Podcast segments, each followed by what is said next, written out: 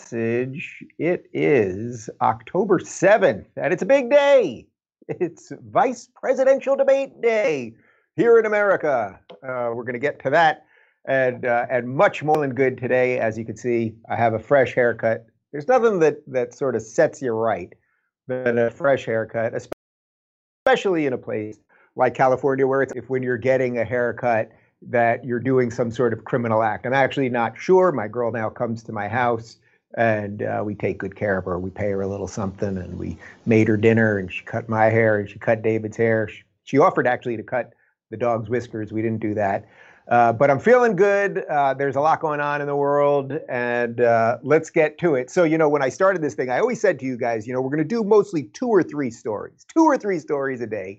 We're actually going to do three stories today, but I am going to throw in a clip right up front from this lunatic nutbag, Bill de Blasio, who is the mayor of New York City, who has basically ruined New York City.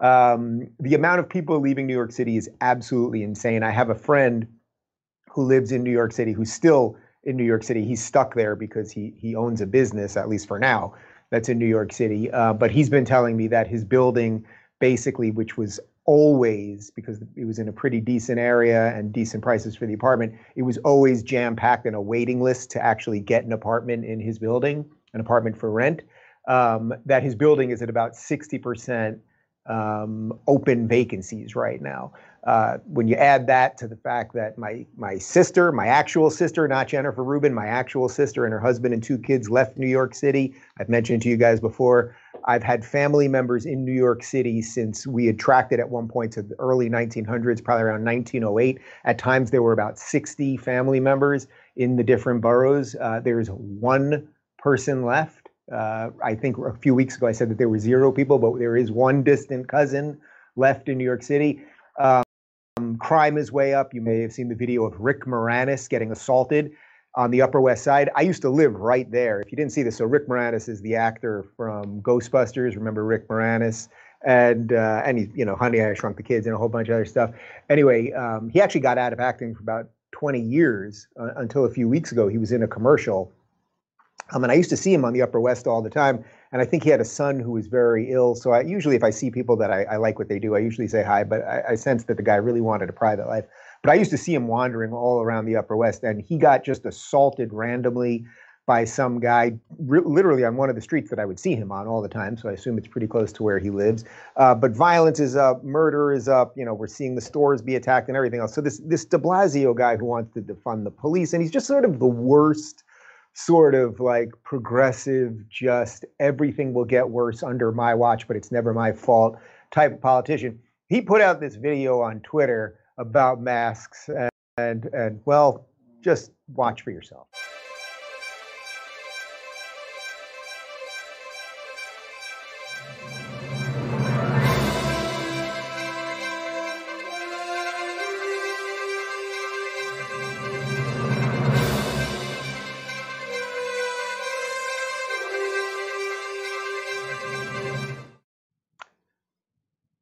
I'm not making this an anti-mask thing. We've been through this before. When I go into stores, I follow whatever their policies are. I put on the mask, yada yada yada. My guys, when they work here in my house, we don't wear masks.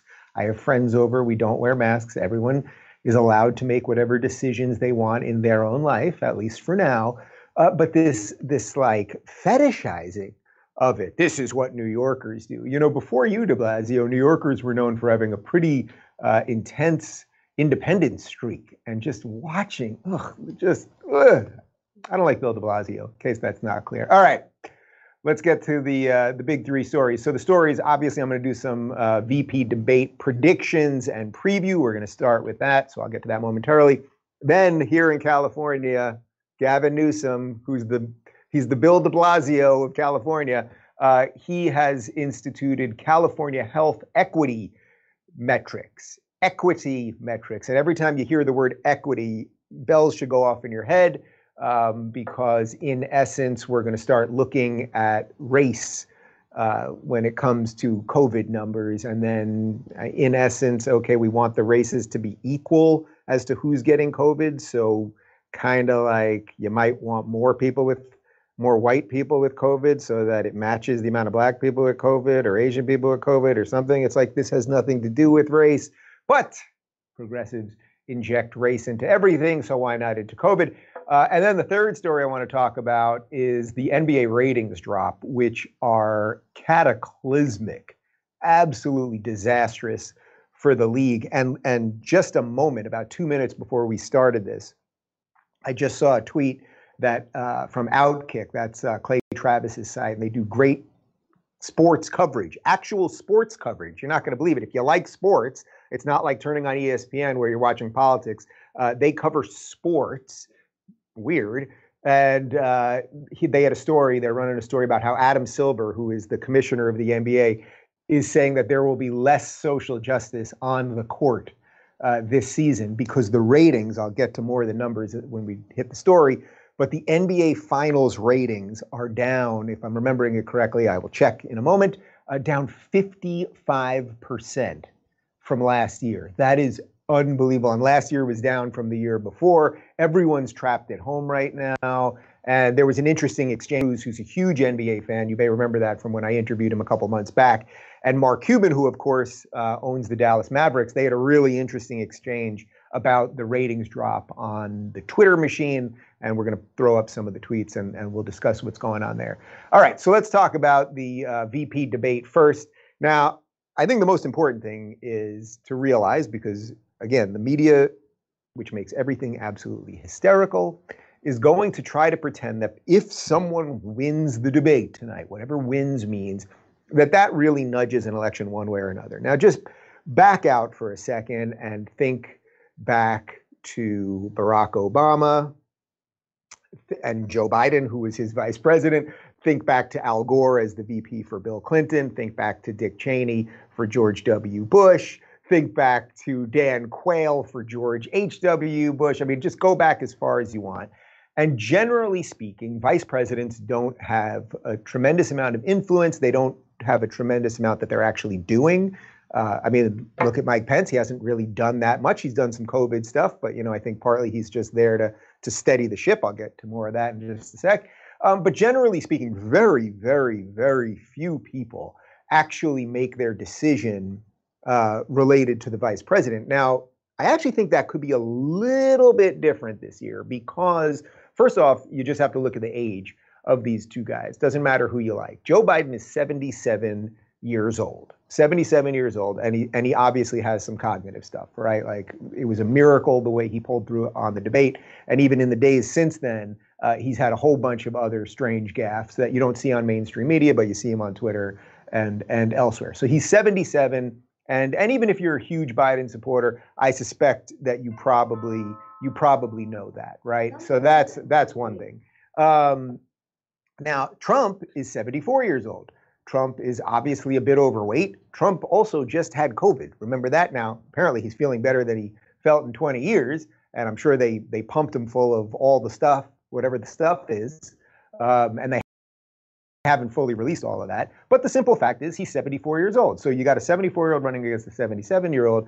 So in essence, unlike other years past, I think there is a little more reason to to look at the health to think about the health of these two guys and then go, okay, so then who are the people behind them? In this case, uh, former Indiana Governor Mike Pence and former Attorney General here in California, uh, Kamala Harris. So for Pence, I think it's it's sort of like this. Pence basically all he has to do pretty much is not fall out of his chair and he's he's a pretty stiff guy, right? Like he's pretty controlled, composed. You're not going to break him.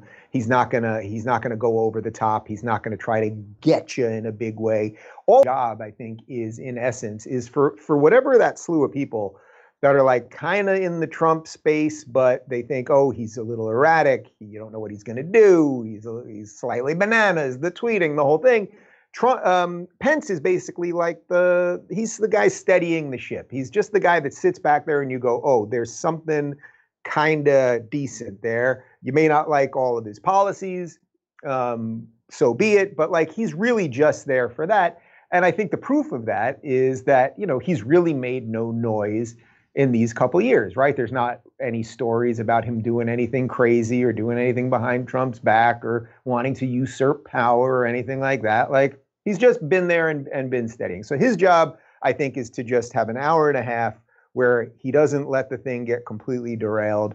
And I think he'll probably do that, right? Like I, I just think there's there's not much excitement there.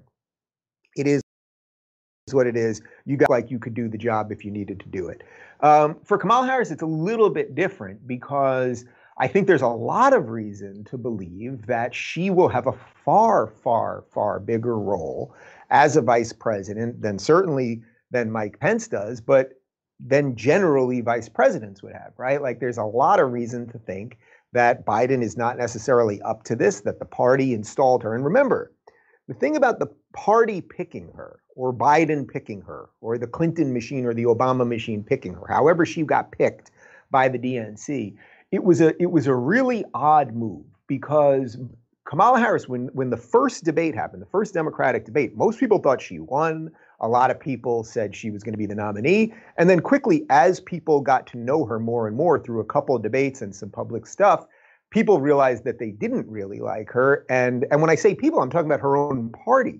And then she was out quick. So remember, Buttigieg and uh, Elizabeth Warren and Bernie and the rest of them, Andrew Yang even, Tulsi, they all stayed until Super Tuesday, and then they all dropped out on the same day. And there was obviously some shenanigans back, you know, backdoor shenanigans were in effect. They were saying you're all going to back out right now and back Biden, and that's the way the party's going, and, and we'll take care of you on the back end, right? Like you'll you'll get a job or something like that.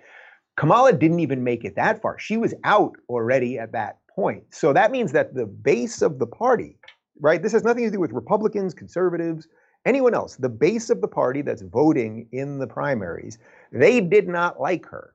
So you could argue, in essence, she's not left enough for, for the Bernie Elizabeth Warren crowd. Um, and actually, she doesn't really like Biden either. I mean, she in effect called Biden racist. In you know, that's what they, everyone's racist, but you know, they, she in effect called Biden racist in one of the debates. And there's a moment that I've quoted a couple times that I think is so telling. It's a it's a perfectly telling moment during one of the debates when she was still in it. And they ask Joe Biden, or they ask Kamala about using an executive action on guns, meaning can the can the office of the presidency do something, create a law that would override the other branch of government, right? To create a law that would restrict one of our God-given rights, one of the things enshrined in the Bill of Rights, which is the Second Amendment. And Biden jumped in first and he said, well, it would have to be constitutional. And she, Kamala Harris, with that with that wicked laugh, she laughed in his face and she said, Joe, can't we just say yes we can? And it's like, all right, that that's a pretty scary moment. So I think there is an authoritarian tendency by Kamala, and she's put a lot of people in jail in California for weed, smoking weed. I've never put anyone in jail for weed. I've smoked weed. Might even smoked it a couple days ago. Okay, it's legal here now, people. Come for me, would you? Um, but but so in essence, though, there's a lot of stuff that she has to kind of clean up because she's not totally in line with Joe, but enough, I would say. But she's certainly not totally in line with the radical portion of the base that definitely would have wanted Bernie or or Elizabeth Warren. Um, and she's got to sort of arbitrage those things, right? She's got to figure out how to balance those things back and forth. And on top of it, she has to figure out a way to look presidential in case Biden just flames out. So I think she's under more pressure than Pence is. Pence just has to continue to make sure it looks like, you know, if something happened to Trump, COVID, whatever, like if, if he couldn't do it anymore or whatever, that that he would be okay. So I don't expect any major fireworks. It might get a little hostile. I guarantee you, no matter what happens, that the headlines tomorrow will be about um, you know Pence's toxic masculinity while talking to a woman and his uh, his racist attitude or, or the rest of it. So we know that's what the mainstream media focuses on and where they frame everything. And you just got to just break their framing. And if you break their framing, it's a lot easier to understand. But again, at the end of the day, not many people's votes will be moved by a VP debate. And it, what this all always comes down to, especially in these last couple weeks, is we got the hardcores on both sides, no doubt about it. What what is that group in the middle? How big is it? What you know, it's not even middle really. The the undecided person right now who really isn't sure what they're going to do. Are they going to vote third party? Are they going to stay home? Are they going to, you know, begrudgingly vote one way or another way? That's the group, and and I don't know that anyone has good numbers on how many of those people there are. I suspect there are a lot. And I and as I've been saying, I suspect most of those people will break towards Trump, but we shall see. Um, all right, let's move on. Anyway, oh, by the way, I will be doing a uh, live stream tonight uh, after the debate, immediately after the debate, which will be 7:30 Pacific time. That's uh, 10:30 Eastern time. I'll be doing uh, solo debate wrap up for about half hour, 45 minutes, and then I'm jumping on over with uh, Glenn Beck on the Blaze. And I'm actually quite thrilled to tell you guys that when I did my debate wrap up last week, or what was it, about 10 days ago now, um, we got about 700,000 views on that thing. And it, that, it's just me, and I got my producer Michael here and, and Clyde the dog. And I'm just telling you what I think in real time. And we got about 700,000 views. And that was more than, than most of are are sort of comparable. Well, certainly the YouTube channels, but even some of the big networks. So I don't know. I guess I guess trying to say something in a halfway decent way and not trying to you know make you want to jump out your window is is working for people. So I appreciate the support on that. Uh, let's go to the second story because uh, Gavin Newsom. And this guy's a real piece of work, right? Uh, just an endless piece of work. We're, we're watching the state just kind of crumble, homelessness everywhere, drug use everywhere. He was the governor of, or sorry, he was the mayor of San Francisco, and we all know what happened to San Francisco. I mean, the last time I was in San Francisco, I saw several people doing drugs on the street. I've told you a million times there's literally an app that will tell you where human feces is. You know you've done something wrong if you need an app for that, right? Um, he destroyed San Francisco, but what happens in California, you fail your way up. So he is the governor here now. And what they're trying to do is institute a California health equity metrics program related to COVID because they've seen some disparities in ethnic background, in essence, color of skin, and, and who's being affected by COVID. Now, first off, before I'm going to read some of it to you, but before I do that, I want to make it very, very clear, very, very, very, very, very, very, very, very, very clear uh, that I in no way want any group of people to have more COVID than any other group of people. I would like our government, whether it's our federal government or our state government or our city government, to do the best they can to help everybody equally. And maybe there are certain places that through education or because they live on top of each other in, in giant high rises or whatever it might be, that there are certain spots that might need more help or different help or all of those things. The question is, is the government suitable uh, to deal with these things. And unfortunately, in California, you know, we have a government that just takes a ton of money but doesn't do a lot with it. And and this is one of the things that I can never understand. You have all of these people. I mean, everyone in California is like, wait a minute, our schools suck, our roads suck, there's homelessness everywhere, and they don't seem to equate that with oh, we've had one party running this place forever. They it seems in many cases they somehow associate that with Trump, who's only been president for three months and isn't running California. So it, it's a little bit of a, of a disconnect, I think, in, in the reality on the ground and everything else. But to be very clear, I don't want black people getting COVID. I don't want white people getting COVID. I don't want Asian people getting it, straight people, gay people, trans people, anything else. I want nobody to have COVID. Uh, but what happens is, and this is why social justice is so per, um, pernicious, we start looking at everything through the lens of racial equity not equality, that the outcomes should all be the same. And then that starts racializing everything. And, and you guys know that everything has been racialized. So uh, there is a document that has been put out by our California authorities. I'm just going to read a little bit of it. Uh, it is called A Blueprint for a Safer Economy Equity Focus. Equity Focus. Okay, and I'll just read two portions of it. It's a, it's a long document. It has been clearly documented documented that certain communities, low income, Black, Latino, Pacific Islander, and essential workers, have been disproportionately impacted by COVID 19 in terms of higher rates of infection, hospitalizations, and deaths These disparities create a public health imperative to address exposure in all communities, including those disproportionately impacted as a measure to protect all communities. So that sort of doesn't sound that terrible, right? There's certain communities, and they lay them out black, Pacific Islander, et cetera, that seem to be having bigger spikes in COVID. And that then could affect all communities. That, that actually sounds kind of okay because we would want to see a certain area, like a physical area or a small community that has a certain outbreak, we would want to look at that and say, okay, let's see what we can do to fix that. But it goes on uh, and lays out an equity metric, not an equality metric, an equity metric.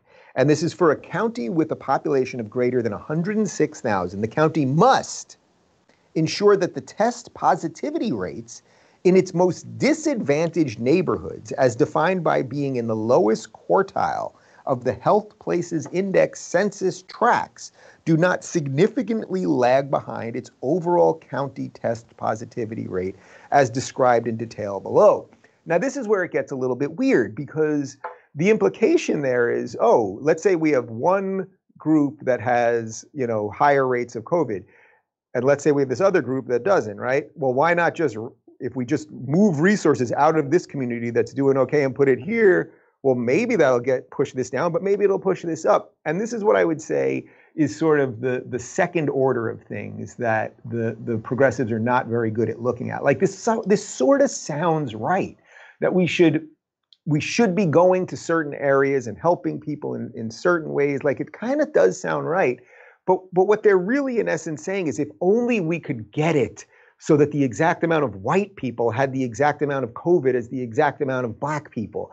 And that really doesn't make sense. You want nobody to have it, and you want policies that will ensure that nobody has it, and you want to give people proper information. And that really is why I wanted to do this story, because what this really does come down to is proper information.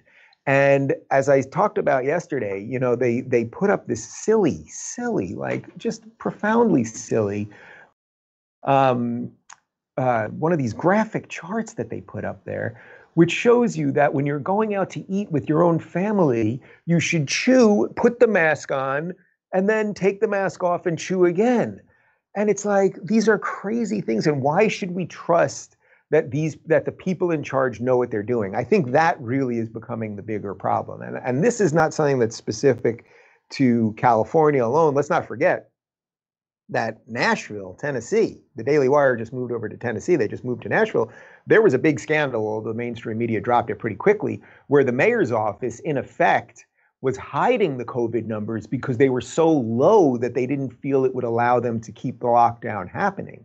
So, you know, so many of the things that that that I will talk about here, that I do talk about and will continue to talk about, are not necessarily the, the policies themselves as if they are so important, but it's the way the media frames everything and what they cover and what they don't. And, and we've got to figure out a, a better way to get information to people. But, but equity, but anytime you hear the word equity, not equality, I want equality for everyone. I want everyone to have equal access to things and equal laws and all of those things. But equity, meaning that the outcome should be exactly the same is really really dangerous because once you start doing that right if you had if you had equal equity in any job you'd be saying okay then we're going to hire more of these people to help these people but what you are doing is punishing these people unjustly i have no desire to punish someone based on the color of their skin i have no desire to punish someone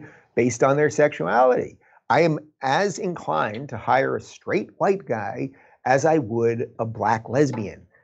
I don't care about those things. So it's can you do your job? And to prove that, we just hired a new director here at the Rubin Report who will be starting with us in, in about 10 days. And I'm not going to name all of this person's immutable characteristics, but I assure you they did not come up in our hiring process. We got about 500 emails, and not once did me or anyone on my team or my business managers looking through them go, oh, what, well, what sexuality are they? What gender are they? What color are they? That in the old days would be called bigotry, but now we call it tolerance because we're a confused people and we need help.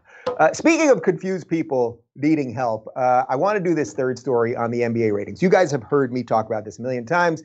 I am a huge basketball fan. I love basketball. When I play basketball, it's like the one time really that I can shut my brain off and not think about all of this stuff.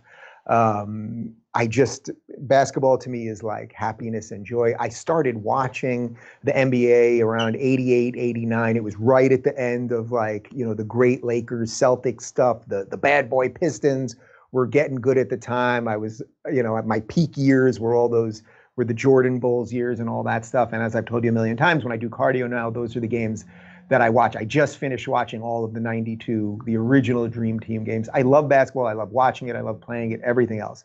I did not watch a minute of the NBA this season um, because they've politicized everything. When you watch an NBA game, it says Black Lives Matter on the court. Black Lives Matter is a Marxist organization that has all sorts of bad stuff on their own website, like taking down the nuclear family. Um, and that has nothing to do with do I think black people's lives matter, which of course I do. And I think white people's lives matter. And I think straight people's lives matter and Christian lives matter and the rest of it. It is a political organization and a political message that has been injected into the game. And then, of course, every time you turn on ESPN, they're doing politics, they're not doing sports. Although I will say, in, in one defense of the NBA, uh, NBA on TNT, which is you know Ernie Johnson and Shaq and Kenny Smith and Charles Barkley, um, I actually have not watched any of that this season either, but I do see clips occasionally on Twitter. And Barkley is pretty fantastic when it comes to calling out all of this nonsense. And, you know, Barkley, who's always been outspoken, and you may remember back in around 91, 92, there was this big thing. He did a commercial for, I think it was Nike, saying, I'm not a role model. People were very angry at him for that. And I think he is a role model now, whether he likes it or not, because the guy, the guy has an ability to to fight the mob and, and say things that are true. And and just I saw this clip just a week or so ago where he was talking about how you know all these people saying defund the police well these are usually white liberals uh, not to use identity politics but these are usually white liberals who are saying defund the police. And what does that do? It then harms you know black urban communities. Like again it's like you don't think about the second order of things. It sounds kind of right. Next thing you know you've got more crime and more drug use and more murder and everything else, which, by the way, is exactly what's happening in Minneapolis and New York City and Portland and Seattle and all of these places, like across the board, people, across the board.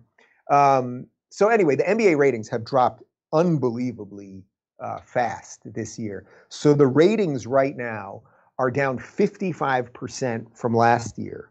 55%. Okay, that's more than half, obviously. I'm not a mathematician, but that's more than half, down 55%. And I saw another incredible statistic that they're down 70% since the last time LeBron was in the finals. So LeBron's on the Lakers now, uh, and he is in the finals this year. He was in the finals a couple years ago with Cleveland, and it's down 70% since then. You cannot tell me that that doesn't have something to do with politics. People have just had it. People have just had it. Why do you watch these things? You watch them so that you can see great elite athletes do things that you can't do and you can escape the the mundane life. Um, you know, that's what sports is all about. You don't watch it so that the guy with the back of you know, on the back of his jersey, social justice warrior 41 throws the alley oop pass to the patriarchy and he dunks on Wokester 9 like you don't do it for that. And and for me, it's like I'll watch old games and I'll, shoot around with my friends and play horse, and that's enough. I think these, you know, the idea that people that in many cases are making millions and millions and millions of dollars. Try to imagine the, the incredible amount of wealth that LeBron has, which by the way, I think he deserves. I think it's great that he can make that money in America and and do whatever he wants to do with them. And and by the way, say whatever he wants to say, right? I'm not telling LeBron not to say it, but there are consequences, and I think they're seeing the consequences of it. So as I said at the beginning of this, right before we started, I saw something on on Outkick, which again is Clay Travis's uh, website, where they actually do sports, and he's got Jason Whitlock over there, who left Fox Sports News for it, and they just ran a story about how David Silver, who is the NBA commissioner, has basically said there's going to be less social justice on the court. So you just have to think about it this way. Now, he was all big on it, but now it's like he's looking at the numbers and going, I guess social justice doesn't matter as much. And that's how you know it's kind of nonsense. Because if it really mattered, then he wouldn't care about the ratings. If this really was about systemic racism and evil spreading throughout society. He would do what is right and keep the messages there. But now it's actually destroying his product and the league that that these incredible athletes and and the guy before him, David Stern, built. And he's going, okay, okay, I'm looking at it. We're gonna have to scale some of this back. Anyway, I mentioned all of this because then I saw a really interesting interaction between Senator Ted Cruz, who is a huge NBA fan. I had him on the show. He told me an incredible story. If you didn't see our interview, he told me a fantastic story about how he was on a plane once and Hakeem Olajuwon, who is, I think, the best center in NBA history, uh, came onto the plane and uh, Ted Cruz wanted him to sign something, and, and Ted Cruz, obviously a senator from Texas, Olajuwon played with the Rockets, Houston, and he, all he had was his copy of On Liberty by John Stuart Mill. So uh, Olajuwon signed his copy of On Liberty. I just think that's a fantastic story. Anyway, Ted Cruz got into it on Twitter with Mark Cuban. I'm going to throw up a couple tweets here, and then I, I jumped in on it at the end. Um, and it started with this cruise by, by uh, this tweet by Ted Cruz, which says, "Not surprising. Personally speaking, this is the first time in years that I haven't watched a single NBA game in the finals." And as you can see, he linked to an article on Hannity.com that shows that the NBA Finals was watched by less than five million people, and that Game Three was the least watched in recorded ratings history. Okay, so that's kind of interesting. So then Mark Cuban jumped in on it. Mark Cuban's the the billionaire uh, from Shark Tank, and he owns the Dallas Mavericks, which is an NBA team.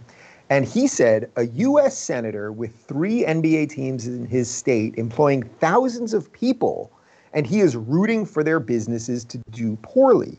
This is who you are, Ted Cruz, every minute of your life. This is exactly who you are. Now, he wasn't rooting for it. He's saying why he doesn't want to watch it. He's not rooting for people to be fired. That's obvious, and Cuban's tweet is over the top. Cruz responded, I love the Houston Rockets and have rooted for them my entire life. I happily cheer for the Spurs and Mavericks against any non Texas team. But Mark Cuban, the NBA is ga- engaged in a concerted effort to one, insult their fans, and turn and two, turn every game into a left wing political lecture. That's dumb. And then this is the one that I had to respond to because because Cuban really lost it here. He said, "You are so full of shit. You haven't watched a game of the finals. How would you know what is being said or done? Since when is a desire to end racism an insult to anyone or political?" And you don't think using hashtag get woke go broke is a partisan insult? Again, this is who you are. Now, first off, just real quick, the the go woke, go broke thing well, that's obvious. We know it's happening everywhere, right? ESPN's ratings are collapsing. All of these companies that allow wokeness to go in, their businesses crumble. So that's not partisan. That that's just a fact. You let social justice in, and and it destroys your organization. The part that I had to respond to was that that um, when Cuban said this is a desire to end racism, that that's what this is about. So I had to jump in on it, and I I, I tweeted to uh, to Mark it's not a desire to end racism, it's a desire to mainstream it through infecting every part of public life. I also didn't watch one minute of the NBA this season and have been a huge fan since 88, 89. So I think this is part, the reason I wanted to do this is not to show you little tr- Twitter drama, but it's to show you how we're all sort of telling ourselves our own stories. So I'll, I'll not impugn Mark Cuban's motives here. I'm going to assume that he actually really believes that the Black Lives Matter movement and this whole thing is about ending racism. Like I, will I'll go out there and and and say that he believes that. Maybe he doesn't, and it's more nefarious. But I'll I'll go with that, right? And what I was trying to say to him, and I didn't say it. I wasn't being a dick. I wasn't being mean. I was trying to show him actually it's not about that. But people are sick of everything being, uh, you know, construed as racist and putting racism everywhere where it shouldn't be he didn't respond, and and uh, I suspect he's not going to change his opinion on this. Um, but you know, as you can see, this was another example of Ted Cruz was being was being purely professional there. There was nothing. He wasn't attacking anybody personally and everything else. Mark Cuban comes in with "you're full of shit," and, and unfortunately, that does seem to be the asymmetry of the arguments these days. That one side does seem to want to talk about ideas a little bit more. The other side kind of wants to insult. It's, it's just how it is. All right, people, uh, that is the direct message for today. Hope you feel a little saner, that you got a little something that maybe you can bring to the dinner table or to a conversation with a friend or a coworker that, that maybe will make things uh, not feel as crazy. I will be live right here on the YouTube tonight at 7:30 Pacific time. That's 10:30 Eastern time. Uh, right at the end of the debate, we might start a minute or two early, uh, just to get the jump. Uh, so you can, if you're not subscribed or if you've been unsubscribed, because I get a lot of that, make sure you're subscribed. You can click that notification bell and you'll be notified. Thanks for watching. We'll be back tonight and then we'll be back tomorrow. And who knows what happens the day after that.